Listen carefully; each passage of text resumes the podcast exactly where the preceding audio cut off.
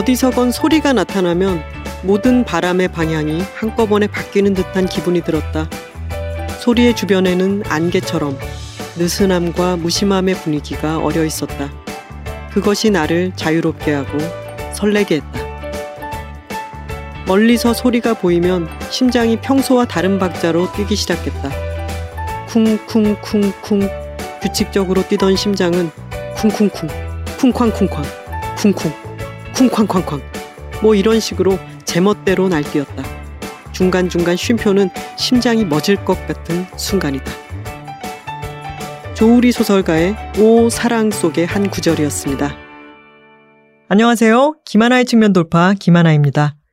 예스24가 만드는 책읽아웃은 매주 목요일과 금요일 김하나의 측면 돌파와 오은의 옹기종기가 격주로 방송됩니다.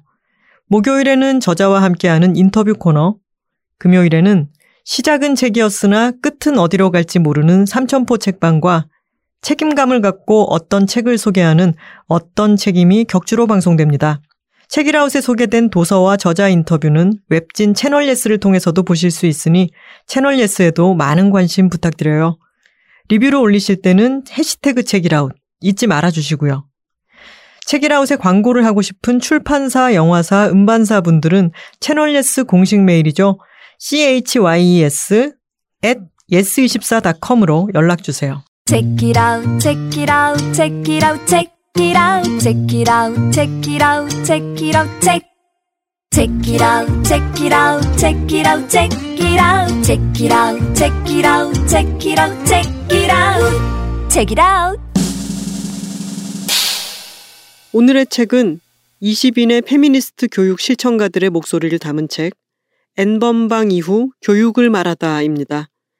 이 책을 함께 쓴 추적단 불꽃의 보도로 N번방 사건이 세상에 드러났고 피해자는 물론 가해자 중에도 학령기 아동 청소년이 있다는 이야기에 교육계 안팎이 발칵 뒤집혔습니다. 교육의 실패 또는 교육이 문제라는 비난은 역설적으로 다음 세대를 제대로 길러내는 것이 교육의 목적임을 드러냅니다. 그렇다면 다음 세대가 가해자도 피해자도 방관자도 되지 않도록 하는 교육은 어떤 모습일까요? 그 전에 엠번방 사건과 오늘의 교육은 어떻게 연결되어 있는 걸까요? 페미니즘이라는 렌즈로 학교와 우리 사회를 들여다본 20인의 저자들. 이 책은 교육 현장의 혐오와 차별, 위계에 의한 폭력을 고스란히 드러냅니다.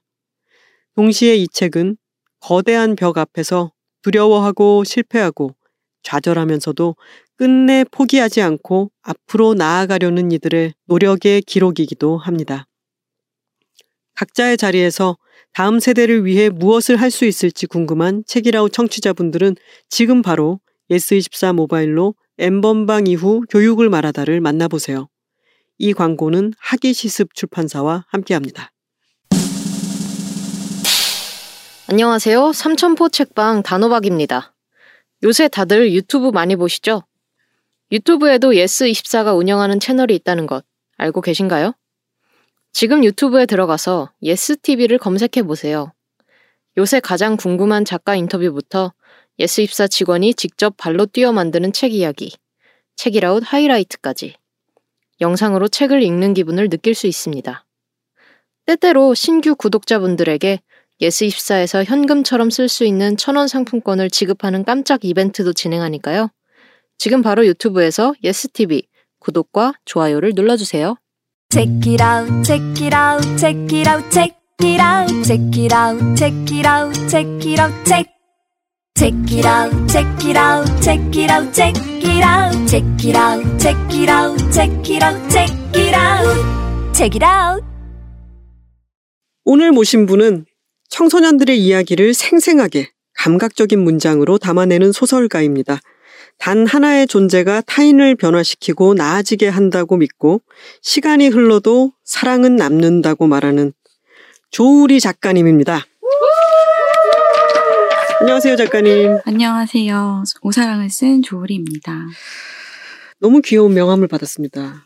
어, 이 따끈따끈하게 나온 명함이 어디서 난 겁니까? 아, 사계절 출판사에서 오늘 이 녹음을 하러 간다고 하니까 네. 이렇게 기념으로 또 음. 하나 만들어 주셔가지고 오늘 녹음 기념으로 만들어 주신 거예요? 녹음 기념인 거죠? 아니죠. 아니에요. 출판. 의견 조율이 잘 안 되고 있네요. 네. 네. 근데 오사랑의 이 인상적인 표지를 딱 줄여놓은 너무 귀여운 명함이라서 이거 받고 기분 좋으셨겠어요. 네, 제가 처음으로 받아본 가져본 명함이라서 더 아, 그러신가요? 있습니다. 네, 글쓰기 교사로도 활동을 하신다고 네, 들었는데 그러면은 네. 그 때는 쓰는 명함은 따로 없으세요? 그쵸. 그때는 계속 계약직으로 아. 1년 하고 잘리고 뭐 이런 식이었으니까 아. 명함을 가져본 적은 없었어요. 드디어 네. 첫 명함을 어, 따끈따끈한 첫 명함을 받으신 조우리 작가님과 함께합니다. 작가님 근데 동명이인 다른 작가님 계신 거 알고 계시죠? 네, 알고 있어요. 만나보신 적도 있나요? 아니요, 만나뵌 적 없 는데, 그, 그분이 제가 책을 맨 처음에 냈을 무렵에는 책을 안 내셨어요. 근데 아, 제가 내고 몇 달 뒤부터 되게 활발하게 활동을 하시더라고요. 음. 그래서 제 이름을 치면은 가끔 그분이 압도적으로 많이 나오셔서. 아, 저도 네. 헷갈려가지고 네. 그 조우리 작가님 책을 또 네. 공부한답시고 읽었다가 네, 어제 그러셨다고 아니어서 트위터에서 친구가 보고 저한테 알려주더라고요. 네. 네. 조우리라고 하는 이름이 네. 그렇게 흔한 이름은 아닐 듯한데 그쵸. 비슷한 필드에서 네. 어 그것도 작가님이라 하더라도 만약에 어떤 르포르타주를 쓰는 분이라든가 네. 뭐 논픽션을 쓰는 분이라든가 하면 그래도 좀 구분이 될 텐데 네. 소설가 하셔가지고 네. 그런 말씀을 많이 들으시겠어요. 예, 근데 저는 그분이 활동을 많이 해주시는 게 좋은 게 네. 그분의 이름을 쳐서 10개 중에 한 개는 저니까 저것도 봐주실 거 아니에요. 그래서 화이팅 하시라고. 약간 상호 공조 체제로 나아가고 계시군요. 네. 새를 과시하는 어떤 느낌으로. 제가 오사랑 이 책을 어 이- 집에 있길래 네, 표지를 봤더니 네. 만화처럼 이렇게 요즘은 또 웹툰 웹소설 같은 것도 어, 표지가 이렇게 만화처럼 나오잖아요. 네. 그래서 아 요새는 책도 이렇게 나오는구나. 음. 청소년 소설 사계절 문학상 대상 수상작이기도 하고 요런 요즘 느낌의 책은 어떤 건지 한번 훑어나 보자 싶어서 이제 읽기 시작했다가 네.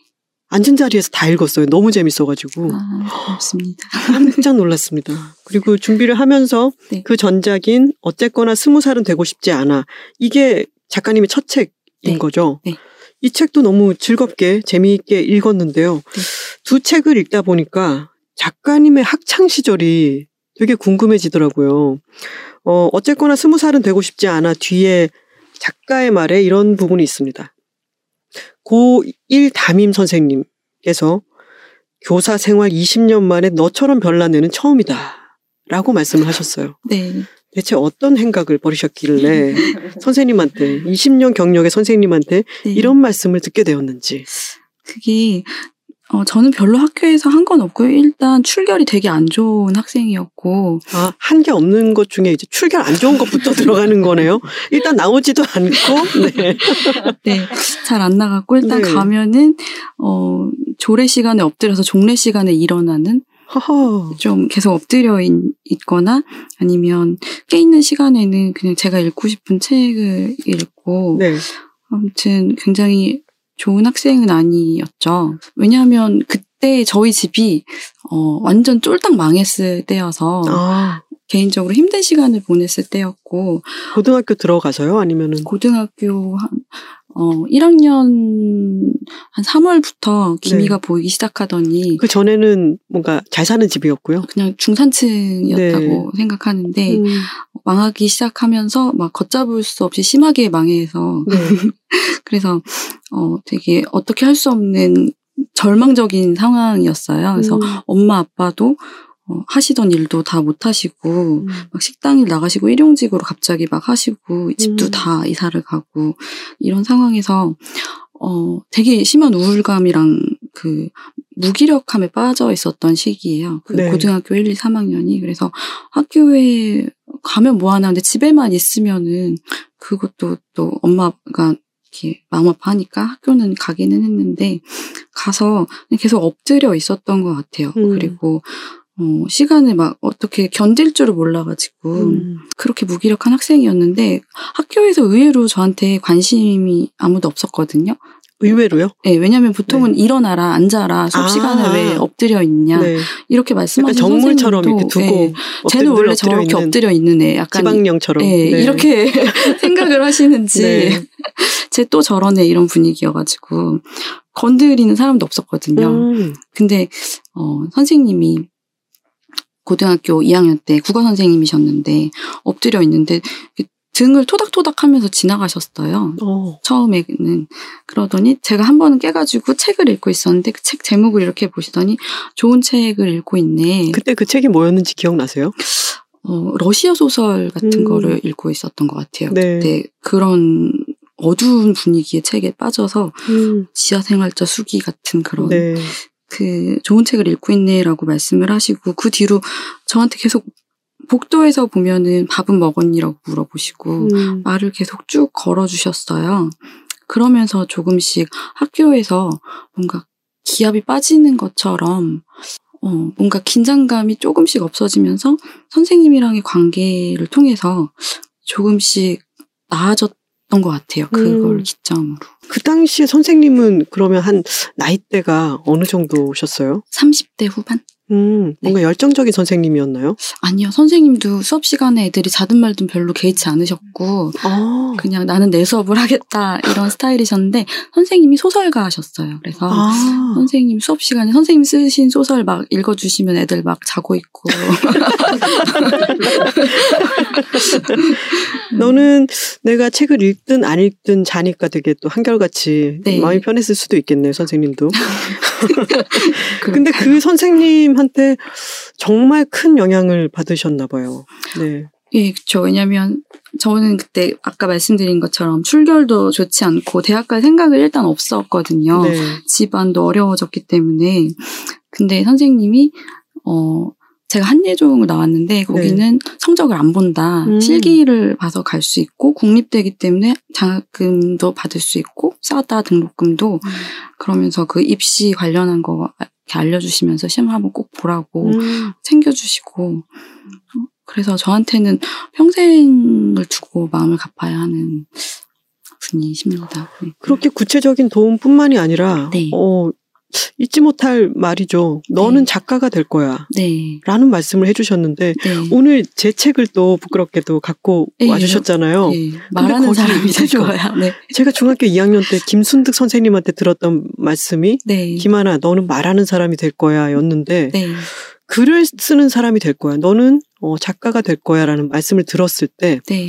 그때 당시에는 바로 와닿지는 않았지 않았을까 아, 전혀 싶기도. 전혀 와닿지 않았었던 것 선생님은 그러면은 네. 작가님이 그 당시 글을 쓰셨다거나 뭐 낙서를 했다거나 음. 이런 걸 보신 적이 있어요? 같아요. 음, 아니요. 그런 거는 거의 못 보셨을 거고요. 뭐를 막 선생님 약간 신기 같은 게. 그건 아니고요. 네. 어, 그러니까 제가 좀 되게 예민한 그런 성정이었는데 지금 네. 많이 바뀌긴 했는데 음. 어떤 그런 성정이 작가는 예민한 게 병이 아니고 되게 좋은 요인이라고 네. 그렇게 더듬이 촉수가 길고 그래야지 주변 것들에 예민하게 반응할 수 있고 음, 그런 사람이 작가가 되는 거라고 그런 말씀을 해주셨거든요. 이런 말씀을 쓰셨습니다. 네. 선생님은 어 그런 것이 작가가 되기 위한 좋은 자질이라고 말씀하셨다. 나의 전 존재는 그때 단숨에 구원받았다. 이야, 너무 드라마틱한 일 아닙니까? 근데 음. 그래서 바로 작가가 되신 건 아니고 네 아니죠. 아주 오랜 세월이 걸렸죠. 네. 근데 그 말씀이 뇌리 네. 속에 남아 있었어요. 어, 그렇기도 하고, 선생님이랑 졸업하고, 그리고 제가 20년 넘게 살아오면서, 음. 선생님 계속 저한테, 넌 작가가 될 거야 라고 하셨어요. 네. 예. 왜 연락을 따로 느끼셨을까요? 하셨, 네, 하셔서. 연락을 따로 하셔서요. 선생님이랑 지금도 친하고 연락을 네. 자주 하는데, 음. 전화 통화만 하면 선생님이 너는 글은 안 쓰니? 너 빨리 작가 돼야지. 막 그렇게 말씀을 음. 항상 하셨거든요. 물어보신 적은 없으세요? 선생님 뭘 믿고 자꾸 저한테 그러세요? 이렇게. 어, 그런 생각도, 왜냐면 너무 어렸을 때, 그니까 고 이때부터 말씀을 그냥 계속 하셨기 때문에, 네. 약간 항상 하시는 말씀이구나. 음, 또 저러시는구나. 네, 약간 네. 의문을 갖지 않는 상태가 세뇌가 돼가지고. 말버릇이다 저것은. 네. 네. 근데 많은 학생들한테 그러지는 않으셨을 거잖아요. 예, 아니신 것 같아요. 그러니까 그 말은 어, 선생님이 입버릇처럼 그렇게 말씀을 하시는데 시간이 아주 오래 걸렸지만 결국은 책이 나왔습니다. 네. 그랬을 때 김혜순 선생님의 반응은 어떠셨나요? 그럴 줄 알았다. 내가 말하지 않았냐. 신기라니까요. 설명이 안 되잖아요. 음, 근데 출결이 좋지 않았고 그리고 어 학교에서는 조례 시간에서부터 끝날 때까지 종례 시간까지 엎드려 계셨으면 네. 나머지 시간에는 네.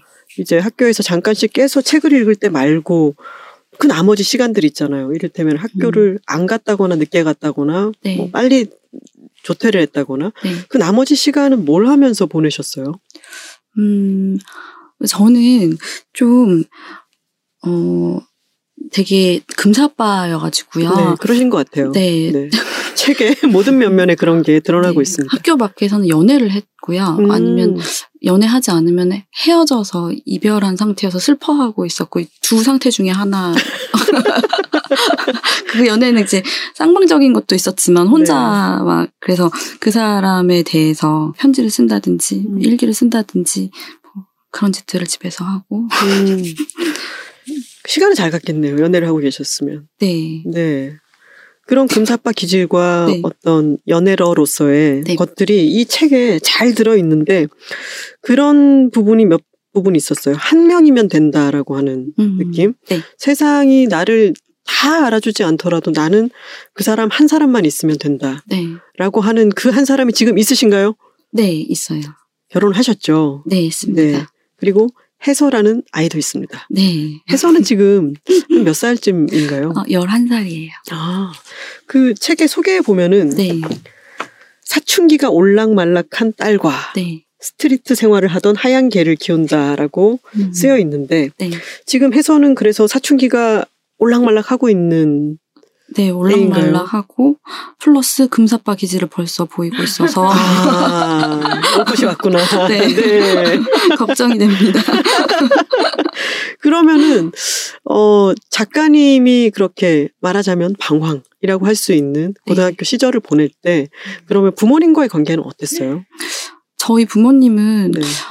제가 힘들어 할 때 그 경제적으로 너무 힘든 상태셨어요. 음, 그래서 어, 살아내기 바쁘셔서 저를 음. 그때는 돌보실 여력이 몇 년 동안은 없으셨던 시간이 있었거든요. 음, 어, 그 시간이 지나가고 나서는 어, 그때 부모님이 왜 그러셨는지 알았지만 그 당시로서는 나는 왜 이렇게 혼자인 기분이어야 하고 집에 오면 항상 아무도 없고 음. 엄마 아빠는 왜 이렇게 항상 우울한 얼굴을 하고 있지 그런 생각을 되게 했던 것 같아요. 음. 해서가 이제 점점 자라면서 금사빠 기질도 보이고 사춘기도 올락말락한 이때 네, 책을 쓰는 동기에 이렇게 쓰셨습니다. 어, 딸의 모습을 보면서 이 아이가 나를 닮았다면 아주 예민할 테고 그리고 나에게 막 마음을 열고 대화를 음. 하기가 힘들 텐데 네, 사춘기가 힘이 들긴 하겠지만 사춘기를 정통으로 세게 만난 아이들의 이야기를 하고 싶었다. 네, 그 결과물이 어쨌거나 음. 스무 살은 되고 싶지 않아. 네, 인 거죠. 네, 정말 센 사춘기를 보내는 사람들이 속속들이 등장을 합니다. 네. 일단 술들을 그렇게 좋아해요. 네. 이에 대해서 약간 하실 말씀 있으신가요? 혹시 아, 그 책이 나왔을 때 약간 사람들이 막 10대들의 디스토피아냐고, 음. 신시티라고 10대들의 이렇게, 디스토피아, 네, 신시티. 네. 어두운 이야기를 굳이 하냐고.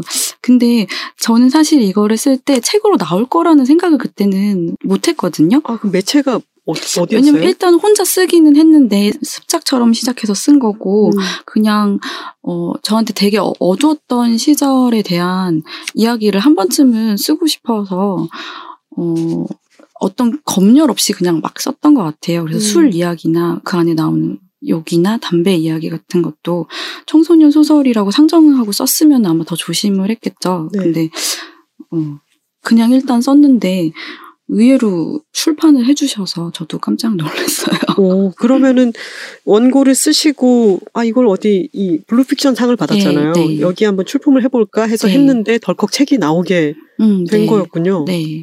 그러면은 이걸 쓰실 때는 청소년을 대상으로 쓰는 책이 아니라 내가 쓰는 이야기들이 마침 주인공들이 청소년인 것이었던 거군요. 어, 그게 제가 소설을 쓰려고 몇 번 노력을 해봤는데 화자가 어른이면은 글이 잘 안 써지는 거예요. 음. 근데 화자를 10대로 하고 어, 10대 이야기를 써- 썼더니 되게 잘 풀리고 또 쓸 이야기들이 좀 딸려 나오고 하더라고요. 음. 그래서 어쩌면 청소년 소설이라는 장르를 그전엔 딱히 생각해보지 않았는데 이렇게 10대들의 이야기를 몇 개 썼고 이걸 모아가지고 연작으로 하면 한 편의 소설집이 될 수 있겠구나라고 그 쓰면서 이제 생각이 들어서 그런 음. 쪽으로 가게 되었죠. 이 연작 소설에 등장하는 주인공들은 음 일단 면면을 요약해가지고 얘기를 하자면 좀 아무 무방비 상태로 읽었 다가는 좀 깜짝 놀라게 되죠. 일단 중3 아이가 동생을 막 돌보는 장면 같은 게 나오다가 동생이 아니라 네. 얘가 엄마였다. 네. 중3 학교를 다니고 있는 미혼모의 이야기가 나오고 네. 그리고 고등학생들이 이제 음주를 하고 막 기억이 끊기고 쓰러지고 어디 끌려갈 뻔도 하고 등등 음. 이런 이야기들도 나오고 네. 약물 중독 클리닉에 가는 이야기, 악플 달았다가 고소당하는 이야기 등등등 네. 온갖 이야기들이 등장을 하는데 네. 특히 지금 어, 말씀을 드리다 보니까 연작의 한 편 한 편들이 아주 인상적인데 지금 기억이 퍼뜩 나는 장면이 이수영 네. 수영이의 사고 치는 정도는 아주 경미하죠. 음, 네. 네. 뭐 술 좀 마시고 네. 질펀하게 놀았다 정도인데. 네. 근데 수영이가 엄마와 교감하는 장면이 지금 생각이 났어요. 네. 설거지 하이가 오는 장면이었죠. 네. 그런 것에 대해서는 예전에 작가님이 엄마에 대해서 느꼈던 감정 같은 것도 투영이 돼 있을까요? 물론 그렇죠. 아까 음. 그 엄마랑 제가 사춘기 때는 같이 시간을 많이 못 보냈다고 했는데 네. 딱한 번 엄마가 일하시는 식당에 정말 펑크가 나서 쫓아가서 일을 한 적이 있어요. 뷔페 음. 알바를. 아, 정말 비슷한 상황이었군요. 네. 거의 그 소설은 자전 소설처럼 음. 저랑 엄마가 많이 들어가 있는데, 어, 네, 가가지고 같이 일을 하고 등짝도 맞고 이랬던 일화가 소설이 되었습니다. 그 네. 설거지를 갑자기 대타로 가서 부페 설거지를 하는 게 예. 집에서는 만약에 설거지를 해 버릇한다 하더라도 음, 뭐 이케아 4인 가족 정도의 설거지 와는 뭐 될 수도 없는 엄청난 설거지의 그쵸. 폭풍이잖아요. 지금은 식기세척기가 아마 네. 그큰 데는 다 할 텐데, 네. 그때는 정말 제가 설거지를 해보니까 먹을 게 못 되더라고요, 뷔페라는 음. 것은. 아, 그 정말- 다음에는 부페를 가시나요? 아니요. 그냥 물만 넣었다 담갔다가 막 접시 네. 계속해서 빠져나가야 정말 새까만 되고. 물에 담갔다가 네. 쓱 하고 한번 헹구고, 그렇군요. 예. 몸소리가 쳐지는 광경이었습니다. 거기서 정말 막그 고무장갑 안에 있는 손이 푹 젖을 정도로 몸이 막 돌아갈 수밖에 없는 그런 상황을 겪고 아 엄마가 지금 여력이 없겠구나라고 하는 거를 음, 어느 정도 또 느낄 수가 있었겠죠 몸으로 네. 당시에 바로 그게 뭐 이렇게 느껴진다기 보다는 네. 지나서 생각해 보면 그럴 수도 있겠고 네, 맞아요. 네. 그때는 그냥 어, 되게 힘드네. 음. 이제 다시 못하겠다. 음. 이렇게 생각했던 것 같아요. 네. 엄마가 이걸 매일 한다는 생각을 저는 그때 저한테 너무 집중했던 음, 상태여서 그렇죠. 잘 몰랐어요. 음.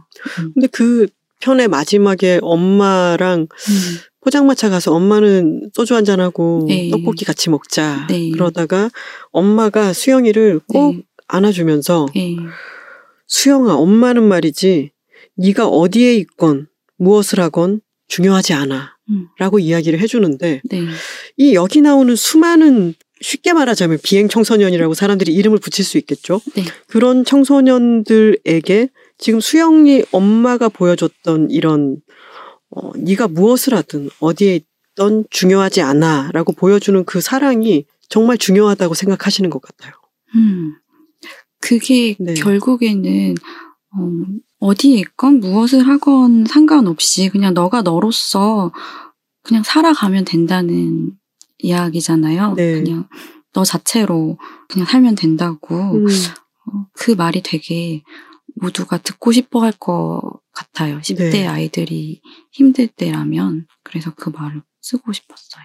이 말은 제가 읽으면서 참 와 이건 너무 좋다. 음, 나한테도 너무너무 이상하게 힘이 되고 든든한 말이구나 싶었는데 예. 여기서 솔직하게 대답해 주십시오. 네. 해서에게 네. 해서가 무슨 짓을 해도 이렇게 네. 말할 수 있겠습니까? 네, 아, 진짜로요? 그럴 것 같아요. 해서랑 지금까지 가장 큰 갈등을 겪은 거는 어떤 거였어요? 갈등이라는 게 서로 의견이 되게 첨예하게 달라야지 생기는 게 갈등이잖아요. 네. 그런데 항상 저희 딸의 의견이 저보다 압도적으로 세기 때문에 아, 가-? 갈등 상황은 어, 별로 분이시네요. 네. 네. 벌어지지 않았던 것 같아요. 갈등 상황을 해서가 이미 제압해 버리는군요. 그쵸? 아.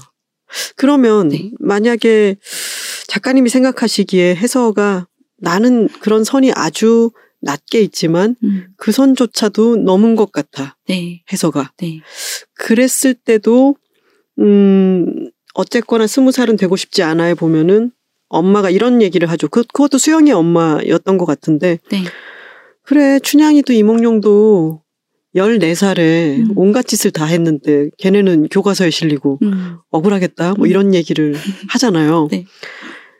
해소에게 계속 그런 어, 시각을 네. 견지할 수 있을까요? 근데 저는 어 되게 개인주의적인 사람이라서 네. 아니면 이, 이기적인 사람이라서 그럴지 음. 모르겠는데 되게 저의 인생은 저의 인생이고 딸의 인생은 딸의 인생이고 엄마라고 해도 아무것도 건드려서는 안 된다고 생각을 하고 있어요. 그래서 음. 아이가 무엇을 하면 그냥 기도해주고 응원해주고 바라봐주는 것이 최선이지. 뭐를 내가 더 할 수 있을까? 그럼 뭐를 만약에 했다고 쳐도 그걸로 나오는 결과가 과연 더 낫다고 할 수 있을까? 그걸 음. 멀리서 시간이 지나고 봤을 때도 계속 낫다고 볼 수 있을까? 이런 생각을 하면은 음. 제가 할 수 있는 거는 없는 것 같아요. 음. 아이의 인생에 있어서. 해소랑은 네. 친하신가요? 그렇죠? 어, 예. 음. 제가 낳은 제 베프. 아. 만약에 그러면 그렇게 생각하고 계시다가 네. 해서가 네. 엄마 나는 아닌데 어? 내 베프 이제 생겼는데 이렇게 되면 네. 서운하실까요? 뭐제 마음속에 베프는 영원히 뭐. 짝사랑으로. 네. 근데 말씀하신 것처럼 어 우리가 보통 10대 그리고 어린 친구들은 아직 판단을 할 수가 없고 그 세계에는 계속해서 개입해서 뭔가를 해줘야 된다. 어떤 가이드라인을 설정하거나 뭐를 못하게 금지하거나 음. 이런 거를 많이 해야 된다고들 생각하고 있는데 네. 이책 두 권을 읽고 나면은 그래 18과 19이 그렇게까지 다른가? 음. 라는 생각이 들고 18이나 17이 독립할 수도 있지 않나? 음. 만약에 그때 독립을 원한다면 그럴 수도 있지 않나? 이런 네. 생각들이 네. 자연스럽게 들었어요. 네. 오사랑의 이야기로 넘어가자면 네. 이들은 어 제가 표지를 처음 봤을 때는 아 나- 여학생이랑 남학생 이야기구나 음. 라고 생각했다가 읽어봤더니 둘 다 여학생이었고 이 밑에 그림 그려져 있는 소리라고 하는 이솔 네. 이 친구는 보이시한 네. 어, 여학생이었죠. 네. 게다가 이 둘이 사랑에 빠지네. 음. 그리고 가출을 하네 싶더니 다른 나라로 가출을 합니다. 너무 스케일이 큰 거죠. 이 이야기를 어디서 착상을 어, 이런 이야기를 써야겠다. 네. 애들을 애들이 이제 나름의 어, 주관을 가지고 독립을 하는데 네. 그 독립이 어디 바닷가 마을로 가는 정도가 아니라 네. 아유 통 크게 한번 가보자. 네. 그런 생각을 언제부터 이렇게 드신 거예요? 그 맨 처음에는 어 그냥 10대 첫사랑 이야기를 쓰려고 출발은 했어요. 저도 얘네들이 가출을 하고 런던까지 갈 건 처음에 생각을 못 했어요. 네. 그런데 이야기를 쓰다 보니까 어, 걔들이 가든가요? 네. 말릴 수가 없었어요. 아, 약간 작가님도 쓰시면서 어 얘들 가출하는데 어디까지 가나 보자 했는데 어 니네 태국 태국 갈 거니? 이러다가 뭐 런던 갈 거야? 이렇게 쓰시는 거였군요. 네, 그렇게 되더라고요. 아, 처음에는 소리가 여자애도 아니었다고 작가의 네. 말에도 쓰여 있었는데 네. 이 이야기가 이제 첫사랑에 대해서 써보자라는 것은 음. 어 어쨌거나 스무 살은 되고 싶지 않아를 보면 아 사랑 이야기를 언젠가 쓰시겠구나. 음. 10대의 사랑 이야기가 이 전작에도 중요하게 들어있지만 이것을 하나의 주제로 음. 쓰시겠구나 하는 느낌은 들어요. 네. 그런데 어, 이 이야기가 소리라고 하는 여자애가 되면서 두 여학생의 사랑 이야기가 되면서 그 여학생과 남학생의 사랑 이야기에서만 나올 수 없는 부분들이 아주 크게 이 소설에 네. 들어오게 되었는데 네. 그러면 처음 생각하셨던 이야기와 어떤 뭐 많은 부분이 달라졌는지 그런 것도 궁금해요. 어, 그러니까 첫사랑 얘기를 쓰려고 생각을 했을 때 인물에 대해서 이제 고민을 하고 다니는 시간이 있었어요. 그런데 제가 그 여기 작가의 말에도 쓴 것처럼 집 앞에 토스트집에 갔는데 거기에서 일하는 그 여학생이 너무 매력적인 거예요. 네. 그래서 그거를 보고 저런 느낌이라면 누구라도 반하지 않을까. 또 그런- 금사빠 작가님 따르셨죠. 네. 심장이 막 통해가지고 네. 저 저런 인물이라면 어 치인다는 말 아시죠? 네, 그럼요. 네. 치, 치일 것. 같은, 예, 네. 치이는 상황이 되지 않을까, 막, 이렇게 사고처럼 치여가지고, 어, 생각지도 못한 쪽으로 흘러가는 이야기가 만들어지면 좋을 것 같았어요. 음. 그래서, 그 영감을 그 이삭 토스트에서 받고, 네. 아, 이제 어느 지점인지 안 여쭤보겠습니다. 네. 주인공 한 명이 정해지니까, 네. 그 제가 이제 약간 치인 상대잖아요. 네. 그러니까 화자인 나는 상대적으로 조금 더 나를 집어 넣어서 더 평범하고 음. 좀잘 반하고 좀 줏대 없고 어 그런 걸로 하면 균형이 맞을 것 같아서 음. 두 사람의 캐릭터는 그렇게 정해지게 된 거죠. 오 사랑은 이 제목이 오 다음에 콤마가 있고 사랑이고 이것은 루시드 폴의 노래에서 온 것이지만 네, 오 사랑은 이 주인공의 이름이기도 하죠. 네, 처음에 그러면은 이 소설을 쓰실 때 그리고 주인공의 이름을 정하실 때 이미 루시드 폴의 음악을 네. 생각을 하고 계셨나요? 주제곡처럼? 어 이것을 쓸 무렵에 오사랑 이렇게 노래를 많이 들었는데 네. 근데 그 노래를 책에다 실을 생각은 안 했거든요. 음. 그 저작권 문제도 있고 좀 어렵다는 걸 알고 있어서 음. 근데 다 쓰고 나니까 마지막에 그 곡이 딱 들어가면 되게 찰떡궁합일 것 같아서 네. 예, 마지막에 넣었고 잘한 것 같다고 지금 생각하고 있어요. 그 부분은 활용점정입니다. 그쵸? 네. 그것을 그렇게 떠올리신 순간 예, 셀프 칭찬하셨나요? 예. 칭찬하실만. 합니다. 네. 왜냐하면 저도 그 노래를 좋아하고 그 가사가 참 좋다고 생각을 하고 있었지만 네, 이 오사랑은 아 요새 드라마나 뭐 이렇게 웹소설이나 주인공 이름들을 좀 흥미롭게 재미있게 짓잖아요. 네. 그래서 아 재미있는 이름이다. 음. 주인공 이름이네라고 생각하면서 또 오가 감탄사이기도 하니까 네, 중의적으로 재밌다 하고 아 너무 재미있게 읽고 나서 네. 맨 마지막에 그 가사를 찬찬히 읽어보는데 가사가 너무 찰떡이죠. 너무 찰떡이고 네. 이 가사가 이랬었나? 음. 누- 울었어요, 전 진짜. 아, 정말요? 네. 음. 이, 이 사랑이라고 하는 것이 저도 또 약간 사랑교 신자라는 말을 듣는데 네. 사랑이야말로 정말 어떤 사람을 경계를 무너뜨리기도 하고 네. 어떤 변화를 근본적으로 가장 강력하게 이루어내는 힘이라고 생각을 하기 때문에 네. 어, 마냥 사랑 예찬도 아니고 그 힘에 대해서 너무 정확히 알고 있는 책이라는 생각이 들었고 네. 그게 가사를 읽으면서는 너무 뭉클하게 다가왔습니다. 네. 셀프 칭찬하셨지만 네. 다시 한 번 더 드리겠습니다. 아, 이두 개는 뗄래야 뗄 수 없는 네. 한 세트와도 같은 것이니 음, 꼭 책을 읽고 오사랑도 들어주시길 바랍니다. 그렇습니다. 같이 한번 뭔가 푸토크를 하셔도 너무 팬인데, 네. 예, 그분 제주도에 사셔가지고요. 제주도 날아가시면 되죠. 아, 그럴까요? 제주도로 갈까요? 세상도 받으셨는데 아, 예. 네, 출판사에서 뭔가 힘을 써주셔야죠. 어, 이 두 소녀의 사랑 이야기가 되는 것만으로도 여기에서 일어날 사건들이든 이들의 감정선이든 이야기거리는 많을 텐데 아유 점입가경이 됩니다. 네. 어, 사랑이는 이제 소리 같은 경우에는 내가 어, 아무래도 이 사람의 성향상 이 사람은 동성애자다라고 하는 게 나와 있죠. 분명하죠. 음, 근데 사랑이는 나는 평범한 대한민국의 고등학생이다라고 생각을 하고 있었고 네. 뭐 언젠가는 남학생이랑 연애를 하게 되겠지 정도로 생각하고 있던 진지하지는 않지만 뷰티 유튜버 같은 거 하면 어떨까 정도로 음. 생각하고 살고 있던 어 사랑이가 어 내가 레즈비언인가? 내가 여자랑 사랑에 빠졌네? 이것만 해도 큰 사건이고 변화인데 네. 그게 알려지면서 어머 나 왕따가 됐네? 근데 어머 나 이제 아빠가 둘이네. 점입 가경이 됩니다. 네. 휘몰아치는 거죠. 네. 이두 가지 사건이 아주 큰 사건인데 네. 이게 한꺼번에 일어나요. 네. 이 구상은 어떻게 하신 거예요?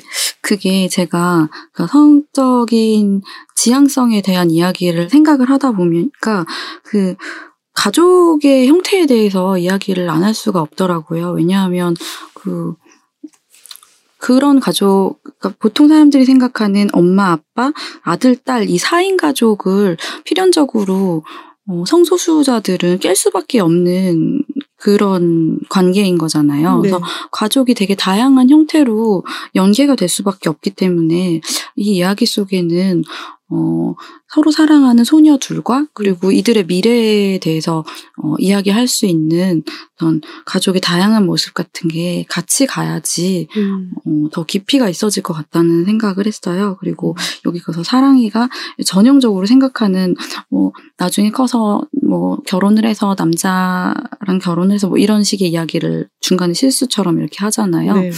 어, 그래서 이 안에서 사랑이를 4인 가족으로부터 자유롭게 만들어야지 되겠다고. 음.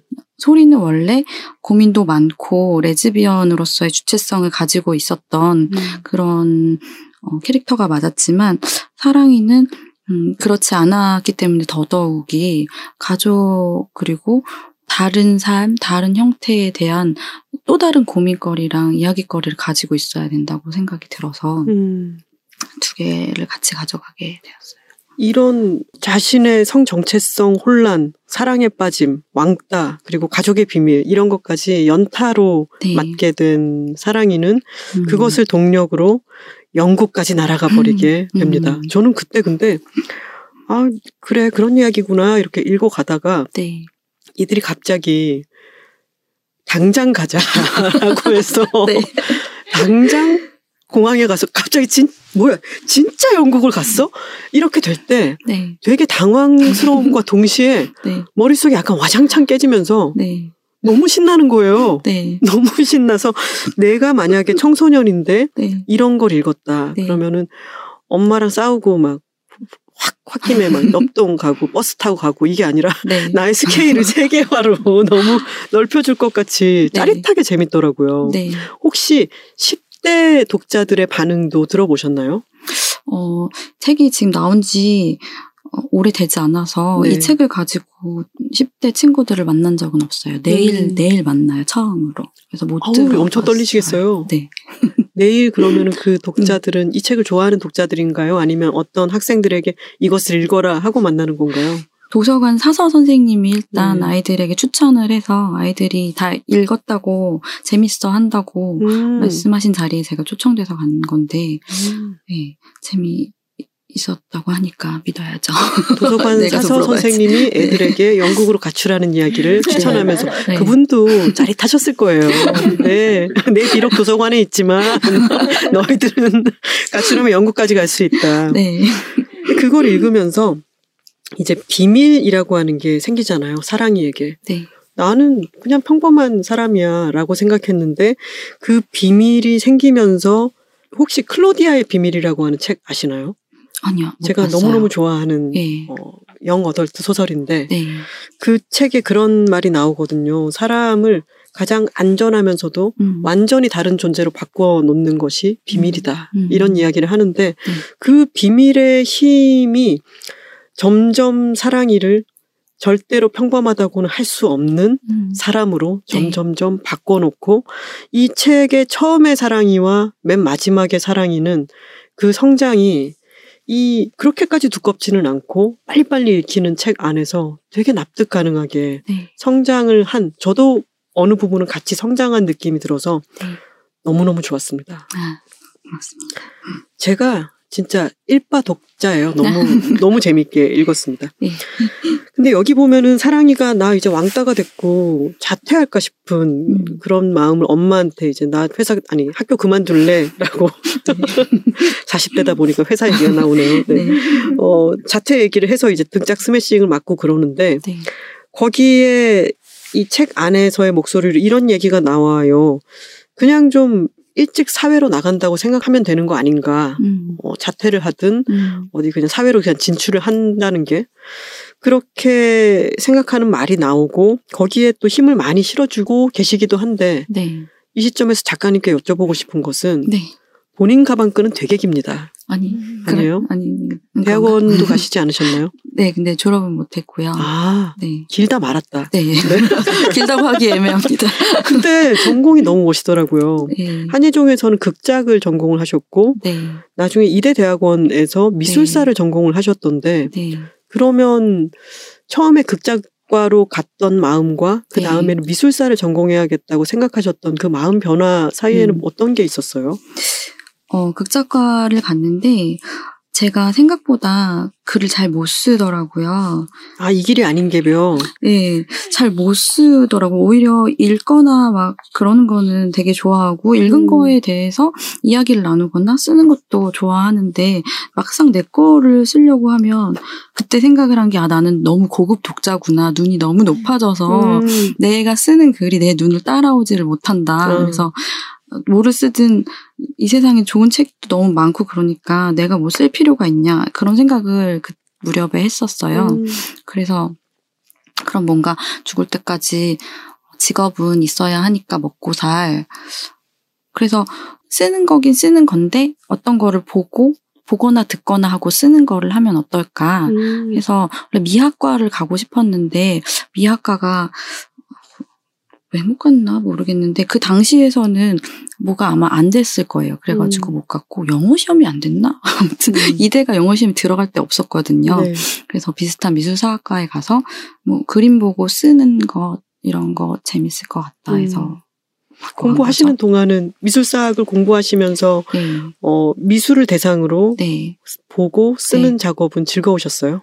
근데 또 가니까 미술을 보고 쓰는 거는 많이 안 하고 어, 미술을 어, 설명하고 어떤 기획하고 그런 쪽, 그러니까 도슨트를 키우는 쪽 프로그램도 많은데 또 그것도 저는 또 안 맞더라고요. 힘들고 네. 그래서 아, 생각한 거랑 되게 공부하려고 하는 방향이랑은 막상 가서 해보면은 다른 게 많구나라는 생각을 좀 했었던 것 같아요. 음. 그리고 영어도 그렇고 프랑스어도 그렇고 공부를 되게 많이 해야 되는데 저는 노는 게 너무 좋은데 음.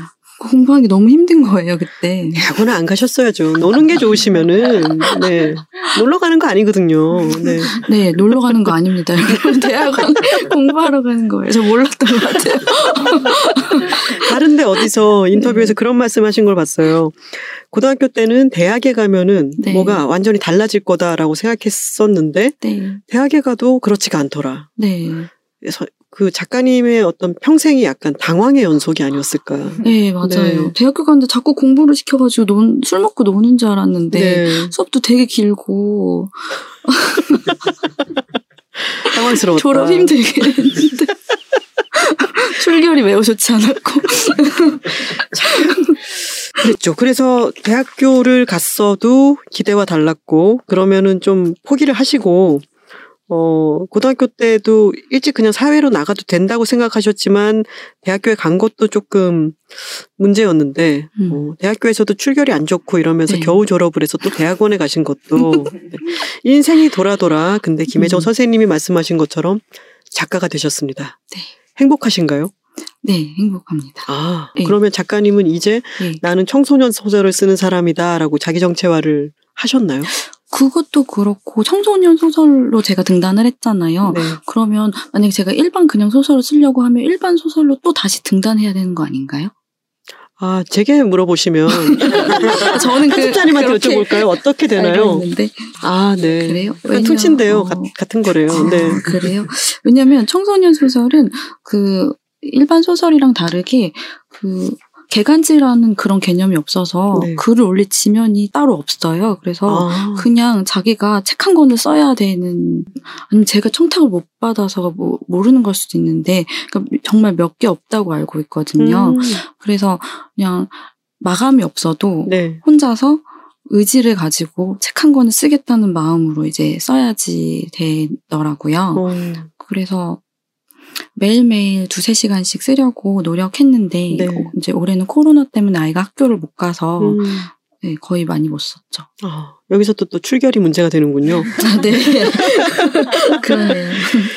아, 제가 책을 읽으면서, 음, 일단 이 책을 흥미롭게 읽기 시작했던 것은 요즘 청소년들은 어떤 소설을 읽는가 싶어서였어요. 네. 그래서 이 표지 그림도 그렇고 조금 읽어갔더니, 아, 일단 그리고 표지에도 보면은 조우리 장편 소설에 조우리가 해시태그로 되어 있습니다.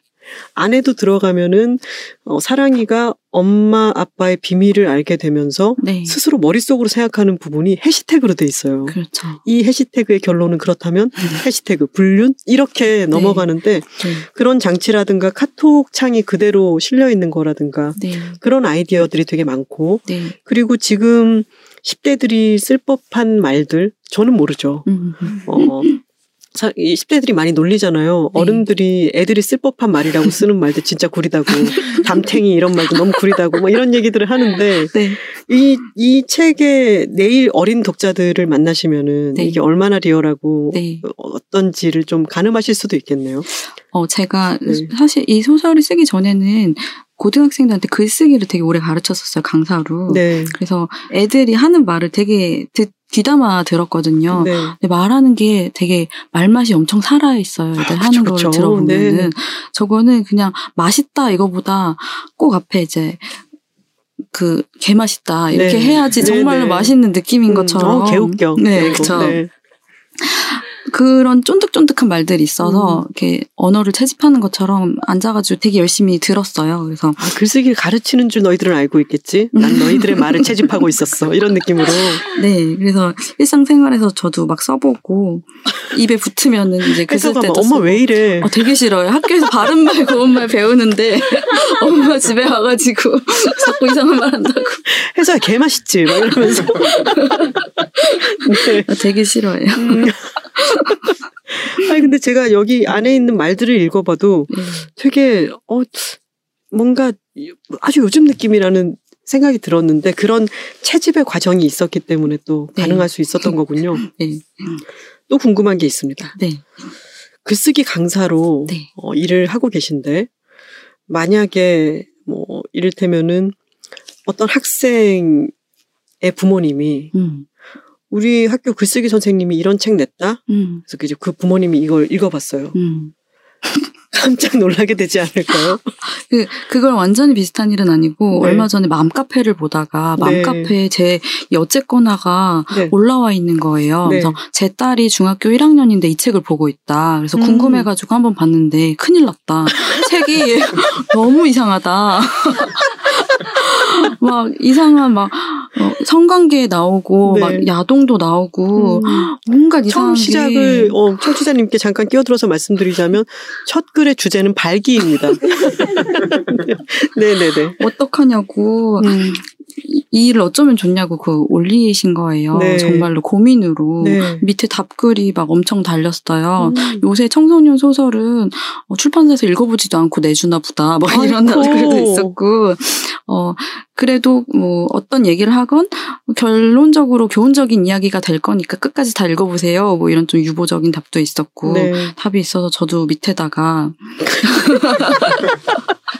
그거 저도 읽어봤는데 어, 잠깐 말, 말을 조금 다르게 해서 말씀하셔야 될 것 같아요. 나중에 신상 털릴 수도 있으니까 이 댓글 아. 작가 본인이었대 이렇게. 아 이 방송 끝나자마자 지워야죠. 그 아, 댓글은 네네. 지울 거고요. 네. 댓글에다가 이 소설 저도 읽어봤는데 그런 나쁜 책 아니에요. 음, 끝까지 다 읽어보시면 다르실 거예요. 막 이렇게 썼거든요. 이후 업데이트가 됐나요? 아니요. 그리고 나서 이제 그 밑에 사람들이 막 싸우더라고요. 이 책. 청소년 소설의 미래에 대해서 막또 네. 토론을 하시더라고요. 그래서. 논쟁적인 논쟁을 촉발시킨 책이 됐군요. 네. 그리고 이렇게 학교에서 선정을 하거든요. 네. 이번 학기에 읽으면 좋을 청소년 책으로. 근데 그 학교에 계신 교사분들이 반대로 몇몇 학교에서 이렇게 제외 제기도 하고 그런. 연락을 받기도 하고 듣기도 하고 그랬어요. 나훈아 선생님이 이런 말씀을 하셨습니다. 네. 어, 좋은 댓글만 있어서는 네. 스타밖에 안 된다. 아. 악플과 좋은 댓글이 같이 있어야 슈퍼스타가 되는 거다라고 말씀을 하셨는데 모든 조건을 갖추고 있어요. 아. 네, 논쟁적이면서도 작품성이 있고 아. 저는 이거 정말 좋게 읽었거든요. 아, 네. 그리고 교훈이라고 말씀하셨지만 그 교훈이라고 하는 게 아이들이 이제 막 자가 성찰을 해가지고 네. 우리 이럴 때가 아니야. 음. 대학을 가도록 공부를 하자. 이게 교훈이 아니잖아요. 음. 인생이 정말 무엇이고 네. 정말 중요한 가치가 무엇이고 그 나이에 대해서 사람들이 생각하는 것 외에 더 음. 넓은 세상과 본연의 뭔가가 있지 않냐 라고 하는 걸 열어주는 책이기 때문에 네. 여러분 양서입니다. 청취자 여러분. 음. 불온한 서적이 아니에요. 네, 그런 서적이 아닙니다. 결코 그런 서적이 아닙니다. 어, 또 어떻게 보면 또 참 풋풋하기도 한 그런 소설이에요. 여러분 한번 꼭 읽어보시면 좋겠고요. 다시 오사랑 이야기로 돌아오자면 네.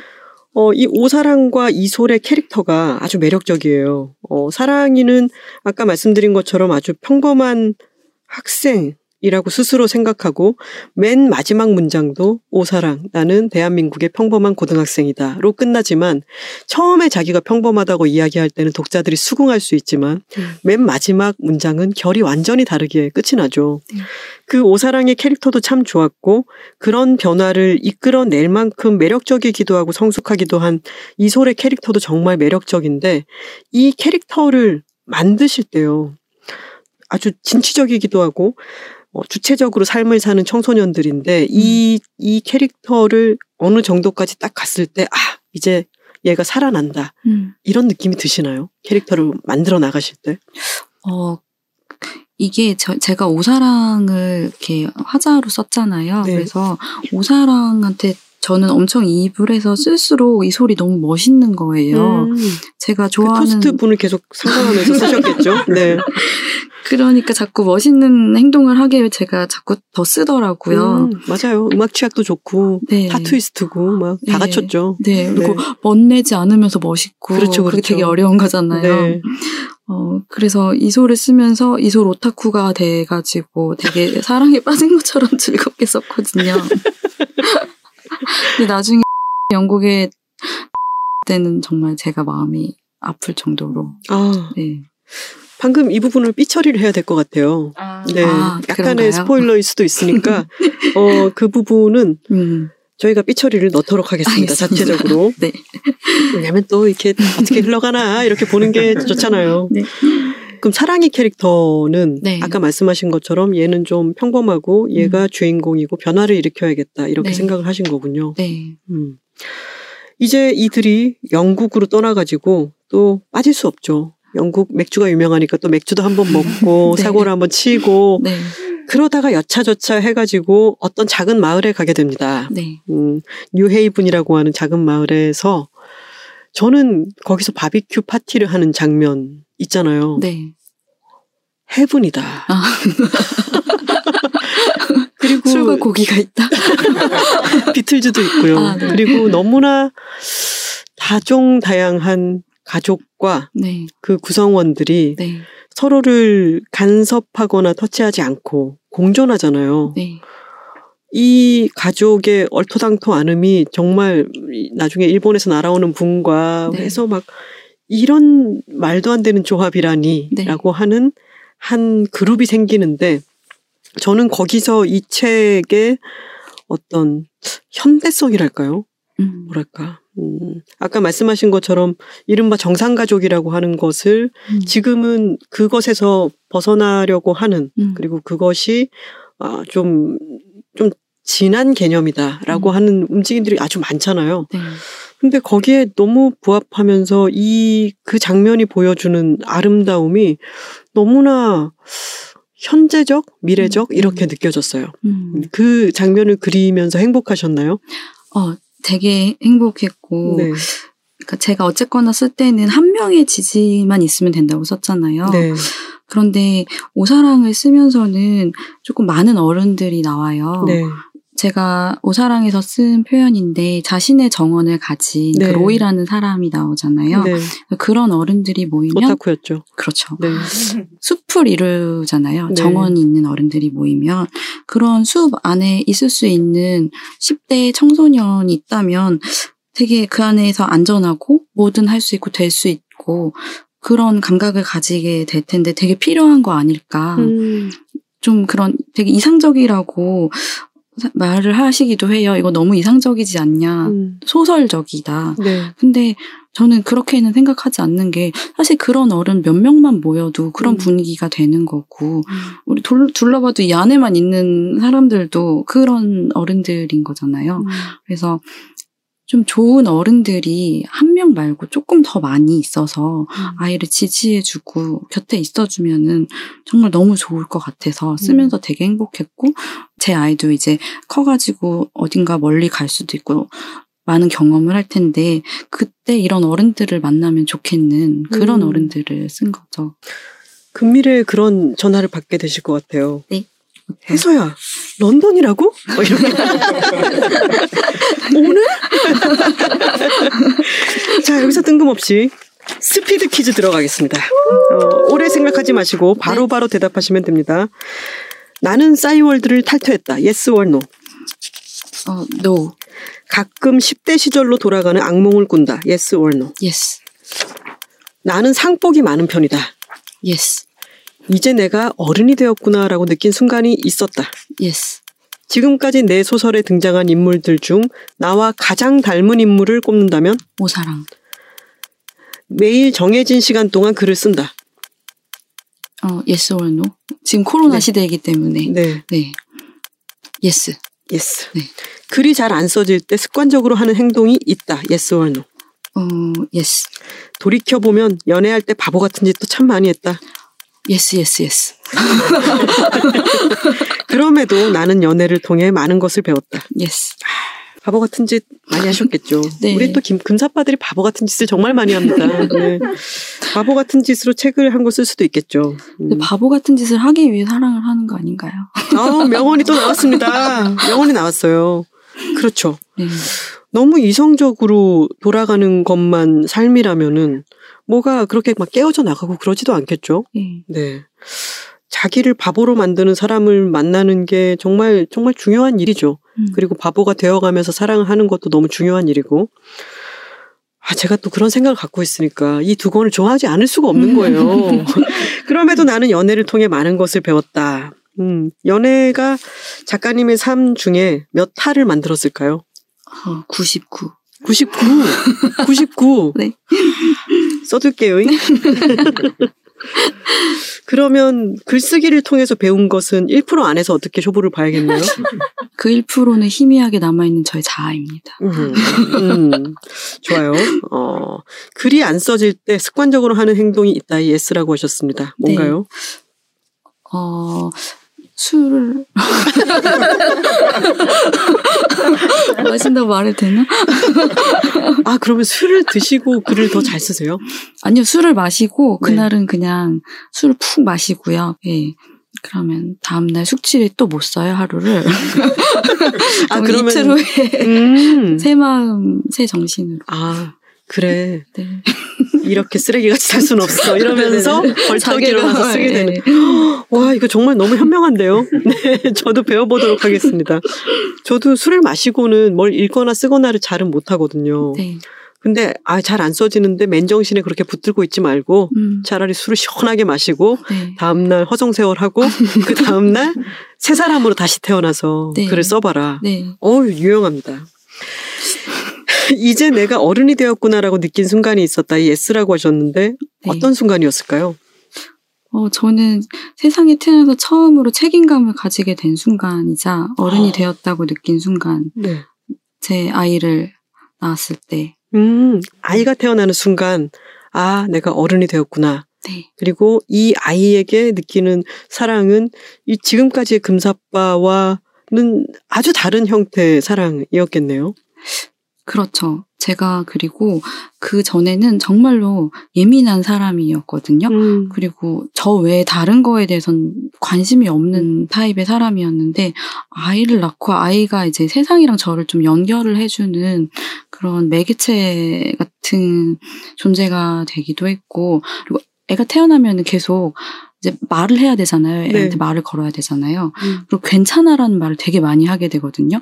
뭐, 뭐 엎질러도 괜찮아, 아. 넘어져도 괜찮아, 괜찮아, 괜찮아 이런 말을 정말 많이 하다 보니까 그 말이 다 나중에는 저를 향한 말인 음. 것처럼 저도 되게 둥글둥글해지고 열려지고 어, 조금 어른 같고 사람 같은 존재가 음. 아이랑 같이 그렇게 자란 것 같다는 생각을 많이 해요. 지금 스튜디오에 앉아 계신 네. 저희 이 스피드 퀴즈랑 대본을 써주신 저기 작가님이 노란 옷을 입고 앉아 계신데 네. 똑같은 말씀을 하셨었어요. 어, 그래요? 고양이한테 어. 어, 괜찮아 괜찮아라는 음. 말을 하다 보면 네. 그게 나한테도 들리는 말이어서 아, 네. 그게 마음이 좀 편안해지는 게 어, 있다. 그런 이런 얘기를. 하셨어요. 네. 음. 어, 아이 얘기를 하면 꼭 강아지 얘기나 고양이를 하- 고양이 음. 얘기를 한다는 어떤 댓글 본 적이 있는데 제가 또 그래 버렸네요. 나는 상복이 많은 편이다. 두 권의 책을 내셨는데 두 권 다 상을 받았잖아요. 왜 안 쓰셨습니까? 어? 데뷔를 늦게 하셨죠. 네. 39세 하셨다는 게 맞나요? 40, 40살인 것 같, 아, 39에 네, 연락은 받았으니까, 39. 음. 네. 좀 일찍 시작할 걸 이런 생각은 하신 적은 없으시고요. 그 전에는 아마 못했을 것 같아요. 음. 이걸 쓸 수 있게 된 계기가 그 남양주 시골에 단독주택으로 이사를 갔는데 너무 심심하고 할 것도 없고 갈 데도 없고 그래서 글을 쓰다가 아유, 그동안은 너무 신혜여서 글을 못 썼어요. 뭐 이런 느낌. 네 맞아요 진짜로 물리적으로 진짜로 네. 근데 아, 작가님이 계속 작품 활동을 하시려면 어디 처박아 둬야 되겠네요. 근데 지금 이사. 나왔어요 도저히 못 살겠어서 이사 나왔어요. 아, 두 권으로 끝나는 건가요, 그러면? 근데 이 책을 쓰시게 된 것도 그런 이전의 사랑과는 다른 해서에 대해서 느끼는 사랑이, 어, 해서가 사춘기가 올락말락하고, 아까 말씀드린 것처럼 사춘기를 정통으로 세게 만난 아이들의 이야기를 써야겠다라고 하는 게 어떤 동력이 되어서 약간 한켠에만 있었지만 시작을 하게 되지는 않았던 어떤 분야가 네. 시작이 되었는데 네. 그것을 쓸 때는 쓸 때 물론 재밌겠지만 이게 나한테만 재밌는 게 아닐까? 음. 그런 의심이 들 때가 있잖아요. 네. 근데 이런 상을 처음으로 받으셨을 때 기분이 어떠셨어요? 전화를 받아서 제가 운전을 하고 있었는데 저한테 조우리 작가님이신가요? 그러시는 거예요. 음. 작가라는 말을 전 처음 들었잖아요. 전 작가가 아. 아. 니었으니까 네. 처음 듣는 그 작가라는 말에 아 이게 뭐가 됐구나. 음. 그래서 아, 이제 근데 뭐 그리고 나서 뭐 일정이나 뭐 이런저런 설명을 해주셨는데 아무것도 안 들리고 막 머리가 새하얀 거예요. 가슴이 막 터질 것 같고. 너무 위험하게 들리는데요, 운전 중에? 그쵸. 그래서 네. 제가 밧주렁이 완전 그 차를 갖다 박을 쳐박을 아, 뻔했는데 아, 실제로? 네, 그렇게 하면 안 되고 계속 엑셀 엑셀 브레이크 브레이크 일단은 이렇게 안전하게 도착을 해야 되는 게 중요하니까 뒤에 딸아이가 타고 있었는데 아, 엄마 왜 그래? 막 그래서 아니 아니야 말하면 안 돼. 막 이러면서 운전에 집중을 했는데 그때 그 상태가 약간 엄청 흔들고 난 그 샴페인 병처럼 음. 막 빵 터질 것 같은 그런 희열 어떤 만- 막 그런 감정이 처음 들었거든요. 그렇게 강렬한 감정을. 아, 그래서 아 이게 성취감이라는 건가? 네. 이건 연애보다 더 좋은 걸지도 모르겠다. 음. 이런 강렬한 감정은 이런. 처음이야. 네. 네. 그래서 너무너무 그 기뻤던 압도적으로 기뻤던 음. 기억이 남아 있어요. 그 연락 받으셨을 때 어떠셨어요? 라고 물으면은, 아, 제 머릿속엔 엑셀, 엑셀, 브레이크, 브레이크. 네 맞아요. 눈두렁이 박으면 안 돼. 어, 뒤에 딸도 있는데. 네. 가끔 10대 시절로 돌아가는 어, 질문 자체가 악몽을 꾼다인데 네. 이것은 꿈인가요, 악몽인가요? 어 악몽이죠. 음, 네. 어떤 어떤 이미지 같은 게 나와요? 어 저는 교실에서 어 계속 엎드려 있었다고 했잖아요. 네. 근데 엎드려 있으면서 애들의 말하는 소리만 막 계속 듣고 그러니까 음. 가위 눌린 상태로 아, 어, 집에 가고 싶고 교실을 떠나고 싶은데 움직이지 못하고 좀 그런 꿈을 반복적으로 꿨었어요. 음.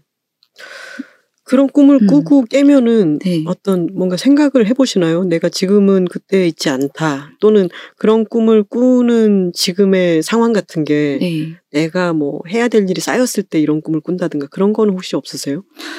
어, 청소년 소설을 쓰니까 그러니까 교실이나 학교나 뭐 그런 얘기를 자꾸 쓰잖아요. 그래서 아무래도 글 쓰고 특히 막 이렇게 아이들 나오는 교실에서 나오는 이런 장면 쓰면 좀 꿈이 꺼지는 것 같아요. 음. 나는 싸이월드를 탈퇴했다가 첫 번째 질문이었습니다. 노라고 음. 하셨는데 네. 비번을 까먹어서요. 아, 저랑 똑같으시네요. 알겠습니다. 이 질문이 나왔던 까닭은 어, 오사랑 사랑이의 엄마의 전사를 어, 싸이월드를 통해서 알게 되는 음. 부분이 있었기 때문에 음. 자 다시 질문지로 돌아와서 김혜정 선생님이 어, 작가님을 작가님 스스로보다 더 믿고 응원을 해주셨잖아요. 네. 그게 당시에는 아니었다 하더라도 점점 아 그게 참 큰 힘이 되었구나라고 깨달으셨을 것 같은데 네. 음 작가님은 지금 글쓰기 선생님으로 어, 일을 하실 때 내가 어떤 학생에게 어떤 이야기를 해줬던 적이 있다든가 음. 아니면은 그 학생의 어떤 점을 크게 북돋아주고 싶다든가 이런 마음이 들곤 하셨어요. 예, 아무래도 엎드려 있는 학생한테 더 마음이 가고요. 아 허리, 허리 꼿꼿한 아이들은 별로 신경을 쓰지 아니, 않았다. 아니고. 허리 꼿꼿한 아이들은 네. 너무 고맙죠. 저희 네. 수업을 열심히 들어주니까. 음, 엎드려 있는 애들을 보면은 그렇게 안쓰러운 마음이 들어서 네. 가면 이렇게 좀 이렇게 저도 만져주게 되고 쉬는 음. 시간에 뭐 말을 걸게 되고 아무래도 음. 마음이 쓰이더라고요. 그러면 그런 마음이 들고 나서 네. 그런 마음에 대해서 김혜정 선생님이랑 얘기를 해보신 적 있으세요? 그게 저랑 선생님이랑 네. 그리고 제가 이제 예고에서 애들을 가르치면서 항상 엎드려 자던 학생이 있었어요. 네. 그 학생이 거의 저희 도플갱어 같은 존재였는데 음, 걔를 제가 이렇게 친하게 지내서 네. 걔도 지금 소설가가 됐거든요. 그래서 이게 약간 3대째 네. 엎드려 있다가 깨어나서 김혜정 선생님도 그러셨대요 옛날에 아, 그거는 어, 아. 못 들어봤네요. 네. 아니셨던 것 같은데. 이런 엎드림 커넥션이 네. 지금 전국에 전국에 계신 어, 많은 선생님들이 저희 책이라웃을 듣고 계시다는 걸 제가 알고 있는데요. 어, 엎드려 있는 아이들이 있다면은 음. 한 번씩 쓰다듬어 주시고 음. 걔가 작가가 될 수도 있습니다. 그럴 수도 있어요. 네. 하, 그렇군요. 예. 어떤 연관인지는 모르겠습니다만. 음. 음. 그러면은 고등학교 때 작가님은 누가 시키지 않았는데 책을 읽으신 거잖아요. 네. 근데 그때 이제 러시아 소설들 같은 거는 죄와볼도 그렇고 엄청 두껍잖아요. 네. 그때의 독서력이라고 하는 게그 음. 이전에도 책을 좋아하셨어요? 아니면 그때 독서력이 확 느셨어요? 제가 좋아하는 사람이 러시아 소설을 좋아했어요. 금사빠는 이렇습니다. 네, 영향을 너무 잘 받아. 그래서 네. 이해하지 못하면서 아, 되게 열심히 이해하기 위해서 읽었어. 음, 예. 재미는 있으셨어요?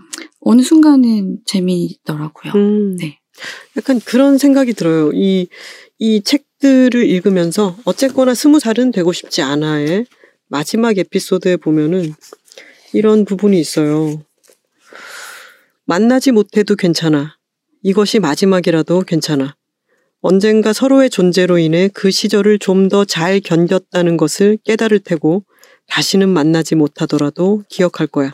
가장 좋았던 그때를, 가장 좋은 지금을. 이런 부분이 있는데 진짜 음, 오사랑에서도 마찬가지로 사랑이라는 게 꼭 누구를 만나서 해필리 에버에 부터를 했다가 중요한 게 아니잖아요. 음. 어떤 시점에서 어떤 사람을 만나고 그 사람에게서 이를테면 러시아 소설이든 무언가의 영향을 받고 처음에는 그 사람의 영향으로 시작을 했지만 그게 나를 형성하고 음. 나는 또 나아가고 네. 그게 사랑이 너무 좋은 점인 것 같아요. 그렇죠. 그렇죠. 네.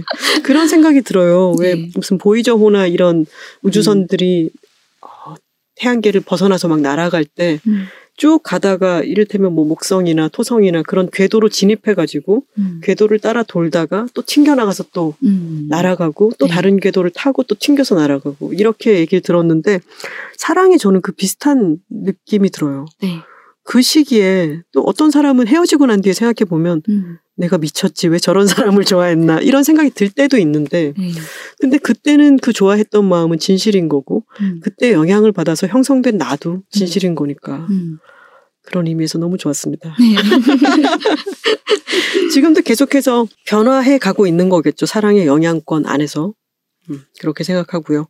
어, 작가님이 쓰신 두 권의 책, 어쨌거나 스무 살은 되고 싶지 않아. 그리고 오사랑 이 두 작품 모두 청소년들을 정말 생생하게 그려내고 있는데, 어, 이 두 책을 읽으면서 두 작품 모두가 지금의 청소년들을 정말 생생하게 그려내고 있다고 생각을 했는데 이런 것을 그려내기 위해서 어, 청소년 소설을 쓰는 작가로서 내가 어떤 태도를 견지해야겠다. 음. 또는 내가 어, 어떤 메시지를 계속해서 주도록 노력하고 싶다. 이런 음. 게 있으시다면.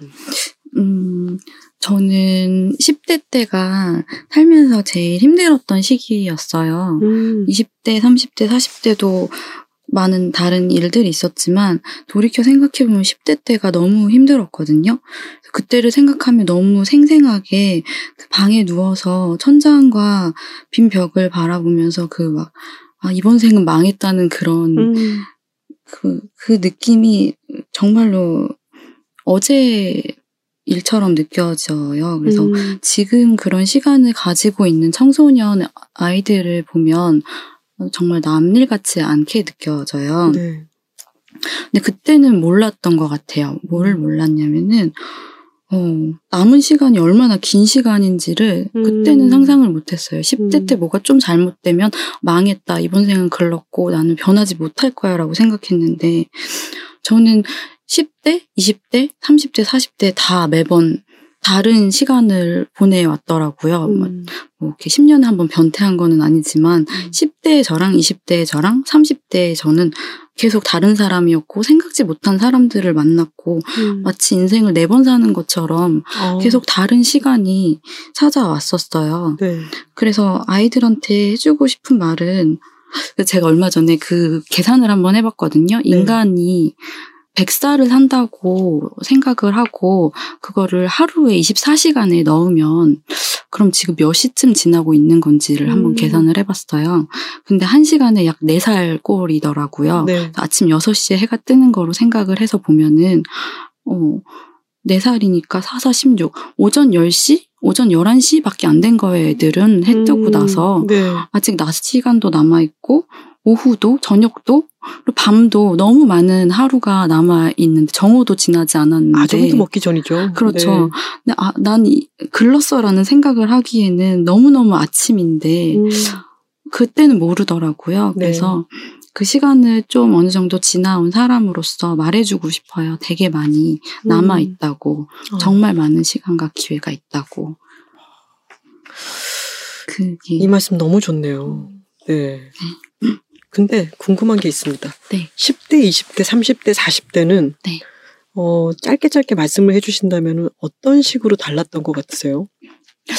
일단 10대는 이제 많이 말씀드렸다시피 암울한 10대였고, 20대는 제가, 어, 생각지도 못하게, 그때는 어, 자유롭게 일단 연애를 많이 했고요. 많이 헤어지고 많은 사람들을 만났고, 그리고 이제 영국에 갔어요. 그래서 네. 영국에서 살면서 되게 재미있었던 사람 일들 많이 겪으면서, 음.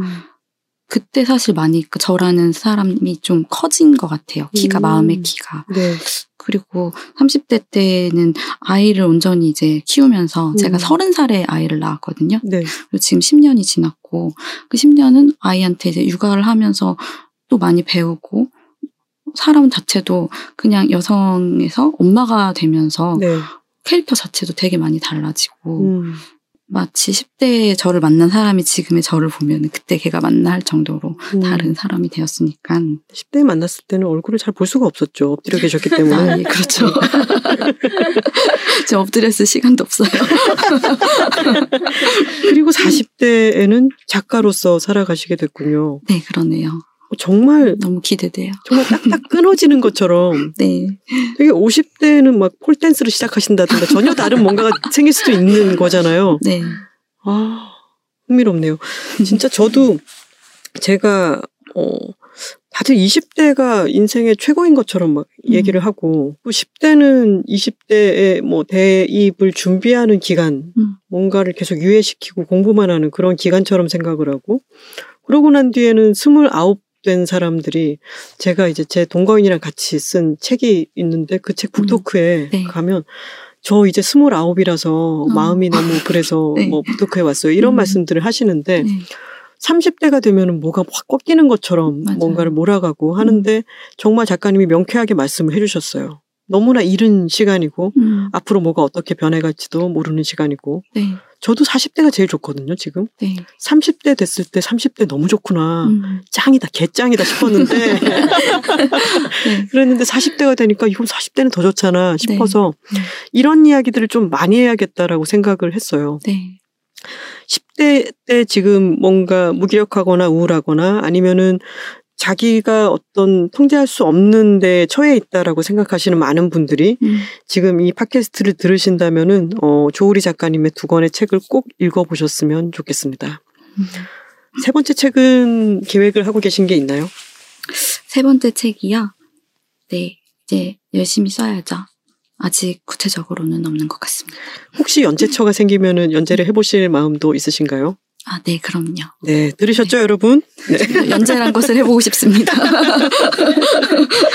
좋습니다. 어, 제가 최근에 진짜 갑자기 만나게 된 이 두 권의 책으로 참 너무 많은 생각을 했고, 그리고 제가 생각할 때 인생에서 정말 중요한 가치가 무엇인지에 대해서 작가님과 제가 참 동감하는 부분이 많아서 더더욱 저는 즐겁고, 어, 아주 뭉클하게 읽었습니다. 어, 방송을 들으시는 많은 분들이 이 두 책을 사랑해 주셨으면 좋겠고요. 일단 어, 이 작가님이 귀여운 초반에 말씀드렸던 명함은 제가 어, 어딘가 SNS나 이런 데 올리도록 하겠습니다. 구경하시라고. 아, 오늘 나와 주셔서 정말 감사드리고요. 혹시 어, 오늘 팟캐스트는 처음이신가요? 네, 처음입니다. 어떠셨나요? 어, 아까 너무 떨려가지고 거의 막 정신을 잃을 지경이었는데 되게 편안하게 말씀해 주셔서 저도 헛소리를 많이 하지 않은 것 같아서 일단 안심이 되고요. 잘 옆에서 이끌어 주셔서 감사합니다. 아, 오늘 나와 주셔서 정말 고맙습니다. 고맙습니다. 오늘의 만남은 이렇게 기억될 것 같습니다. 금사빠, 업드림 커넥션, 그리고 청소년은 오전 10시. Check it out, check it out, check it out, check it out, check it out, check it out, check it out, check. Check it out, check it out, check it out, check it out, check it out, check it out, check it out, check it out, check it out. 자, 이제 댓글을 소개해 볼까요? 안녕하세요. 툴콩입니다. 안녕하세요. 그냥입니다. 안녕하세요. 이프로입니다. 저희가 지난 시간에는 어, 모델 느낌의 작가분을 모시고 이야기를 나눴죠. 네. 정영수 작가님 편이었습니다. 댓글을 한번 읽어볼까요? 네. 그린데이님께서 남겨주셨습니다. 책이라웃 듣고 새로운 작가님을 알게 되었다. 정영수 작가님 편 들으며 내적 친밀감 뿜뿜. 후회 전문가, 여름이 좋은 이유, 너무 좋을 때 슬픔이 떠오르는 것 등등 달리기 글쓰기 이야기에 공감하고 인생건 이야기, 가쁜 서태지 감정이입 이야기에 정말 많이 웃었다. 소설 내일의 연인들도 궁금해졌다 하셨습니다. 가쁜 서태지 감, 감정이 진짜 뜬금없지 않았어요? 동일선상에 오르셨어요. 여기에 빵빵 터지신 분들이 많으신 것 같더라고요. 맞아요. 네. 아, 제가 그러면은 여기 박연준 시인님이 인스타그램에 쓰신 거를 제 차례니까 이거를 읽을게요. 네. 어, 이토록 아름다운 표지라니. 마감의 압박 때문에 다 쳐내고 읽으려고 했는데 걸으며 책이라웃 듣다 도저히 못 참고 읽기 시작. 책이라웃 듣는데 영수 씨 너무 매력적. 음. 듣는 내내 예상 못한 곳에서 빵 터짐. 후회 전문가, 끙끙 앓으며 침대에 누워있는 마감 앞둔 소설가, 서태지의 고통을 아는 사람. 너무 사랑스러워서 몇 번 더 들어야겠다요 하셨습니다. 네, 작가님이 그 평온하신 톤으로 네. 서태지 이야기도 하시고 후회 전문가 이야기도 하셔서 다들 예상치 못하게.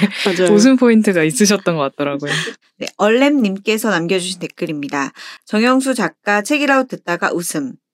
아파트를 처음에 샀어야 되는데 아파트가 아니라 빌라를 산 거죠. 보통 이제 빌라는 아파트에 비해서 환금성이 떨어지니까 그런 사회적 문제 빌라가 잘 안 나간다. 두 번째 웃음. 펀드 잘 돼서 아프리카 가신 분. 세 번째 웃음. 저 서태지 진짜 이입했잖아요. 하고 웃음 포인트 짚어주셨습니다. 아, 근데 첫 번째 그 아파트 빌라 이야기는 사실 그렇게까지 말씀하실 생각이 아니었는데 점점 그렇게 얘기가 네. 진행됐던 것 같아요. 너무 웃겼어요, 근데. 근데 누구나 진짜 아 그거 뭔지 알 것 같다라고 들으면 생각하는 부분. 고개를 끄덕이게 네. 되는, 네. 그런 사회적 문제. 아니 사실 전세 구할 네. 때도 그쵸, 얼마나 그쵸. 고민하는데요. 네. 제때 빠질까? 이거 안 음. 빠지면 어떻게 내 전세금 고민한다고요. 그럼요. 아파트를 샀어야 한다는 사회적 문제를 네. 짚어주셨습니다. 오유님께서 12시 땡부터 기다린 보람. 정영수 작가님, K님 채널 크루 느낌으로 더 반가워요. 듣기도 전에 댓글이 답니다. 헤헤 하셨습니다. 편집자 K님 채널의 크루 느낌이라는 음, 네. 말씀이시겠죠? 네. 그날 동석해 주셨죠. 네네. 아. 전 그래가지고 사실 너무 떨렸다고요. 제가 그때 마음이 막 급했다고는 말씀을 드렸었잖아요. 해야 될 게 많아가지고. 네. 근데 아 그걸 또 예상을 할 수도 있었을 텐데 생각을 못 하고 있다가 어 저희 아. 강윤정 편집자님이 와서 앞에 앉아 계시니까 막 말하는데 약간 머리가 하얘지고 좀 그랬어요. 게다가 저의 담당 편집자님이시기도 하지만 어 또 유튜브를 또 너무 잘하고 말씀 잘하시는 그쵸. 분이니까 그 앞에서 진행을 잘하는 모습을 보이고 싶다고 생각하니까 더 뻣뻣해지는 거예요. 유튜브 꿈나무. 그랬습니다. 하지만 저희는 전혀 느끼지 못했습니다. 아이고 아 맞아요. 그랬나요? 늘 다행이네. 그런. 네. 음. 아 그리고 그거 여쭤보고 싶어요. 어 우리 이프로님이 네. 합류하신 지 이제 여러 회가 지났습니다. 네. 녹음을 할 때 제일 처음에는 좀 그래도 긴장되셨죠. 아, 댓글 녹음할 때요? 네. 아, 네, 그럼요. 아. 요즘은 좀 나아지지 않으셨어요? 네, 처음보다는. 아. 네. 근데 들으시기에는 별 차이 없으시지 들을? 때는 전혀 차이가 없습니다. 전혀 차이가 그렇죠. 없어요. 이 네. 프로님도 겉으로 볼 때 긴장한. 게 잘 느껴지지 않는 네, 스타일인 거. 속으로는 긴장을 많이 하는데 음. 잘안 느껴진다고 저 면접 때도 그 소리 들었어요. 그쵸. 아. 네, 긴장 하나도 안 하신 것 같다고. 차분한 분들이 참. 면접에서 그럼 하나도 긴장 안 하신 것 같네요. 이런 말씀을 네, 들었었어요. 아 하지만 긴장하고 계셨던 거죠. 네, 그래서 긴장하고 있다고 말씀드렸죠. 근데 거기서 더 담담하게. 네. 근데 거기서 더 나가잖아요. 너무 상대방이 긴장 안 한 것 같으면 선생님 뭐라 그러냐면 지금 졸리신 건 아니죠? 그러니까 너무 편하게 보이면 지금 졸리신 건 아니죠? 뭐 식곤증이라든지 이렇게 된다니까요. 아, 제 면접에서 그렇게 하진 않으셨습니다. 네. 면접을 잘 하셨으니까 그 그쵸. 경쟁률을 뚫고 또 들어오셨겠죠. 아 아유, 그렇습니다. 아닙니다. 자 치민송님께서 입 밖에 낼 수 있는 건 흑역사라고 할 수 없죠. 아, 여기서 또 흑역사의 네. 정의가 내려졌습니다. 팟캐스트 김하나의 측면 돌파 내일의 연인들 편 하필 이 말에 흑역사 의인화 망상 시작. 아! 흑역사 4대 천왕 중 하나였지만 실수로 입 밖에 나와 흑역사의 자격을 잃고 만다. 으, 하지만 반짝반짝 추억이 될 수는 없었다. 결국 끝내 추억이 될 수는 없는 건가요? 흑역사는? 그러니까요. 추억이 되면 좋을 텐데. 그쵸. 네. 흑역사 4대 천왕 중 하나였지만 실수로 입 밖에 나와. 에이 아쉽다. 네, 이런 태생설화를 갖고 있는 흑역사 의인화 어, 망상이었습니다. 댓글 너무 재밌으시네요. 아, 그러게요. 네. 그 연애 흑역사 이야기 말고도 정말 정영수 작가님 편에서 아주 심드렁한 듯 말씀하시는데 웃긴 포인트들이 많이 있었어요. 그죠? 어 그랬어요. 네. 툭툭 던지시는데 이제 듣는 사람들은 빵빵 터지는. 맞습니다. 네. 네. 그런. 저희는 다음 시간에 또 한 번 청취자분들에게 즐거운 시간을 드릴 수 있도록 노력하겠습니다. 그럼 저희는 다음 시간에 다시 돌아오겠습니다. 매주 목요일과 금요일 알람 맞춰두세요. Check it out, check it out, check it out, check it out, check it out, check it out, check it out, check. Check it out, check it out, check it out, check it out, check it out, check it out, check it out, check it out, check it out.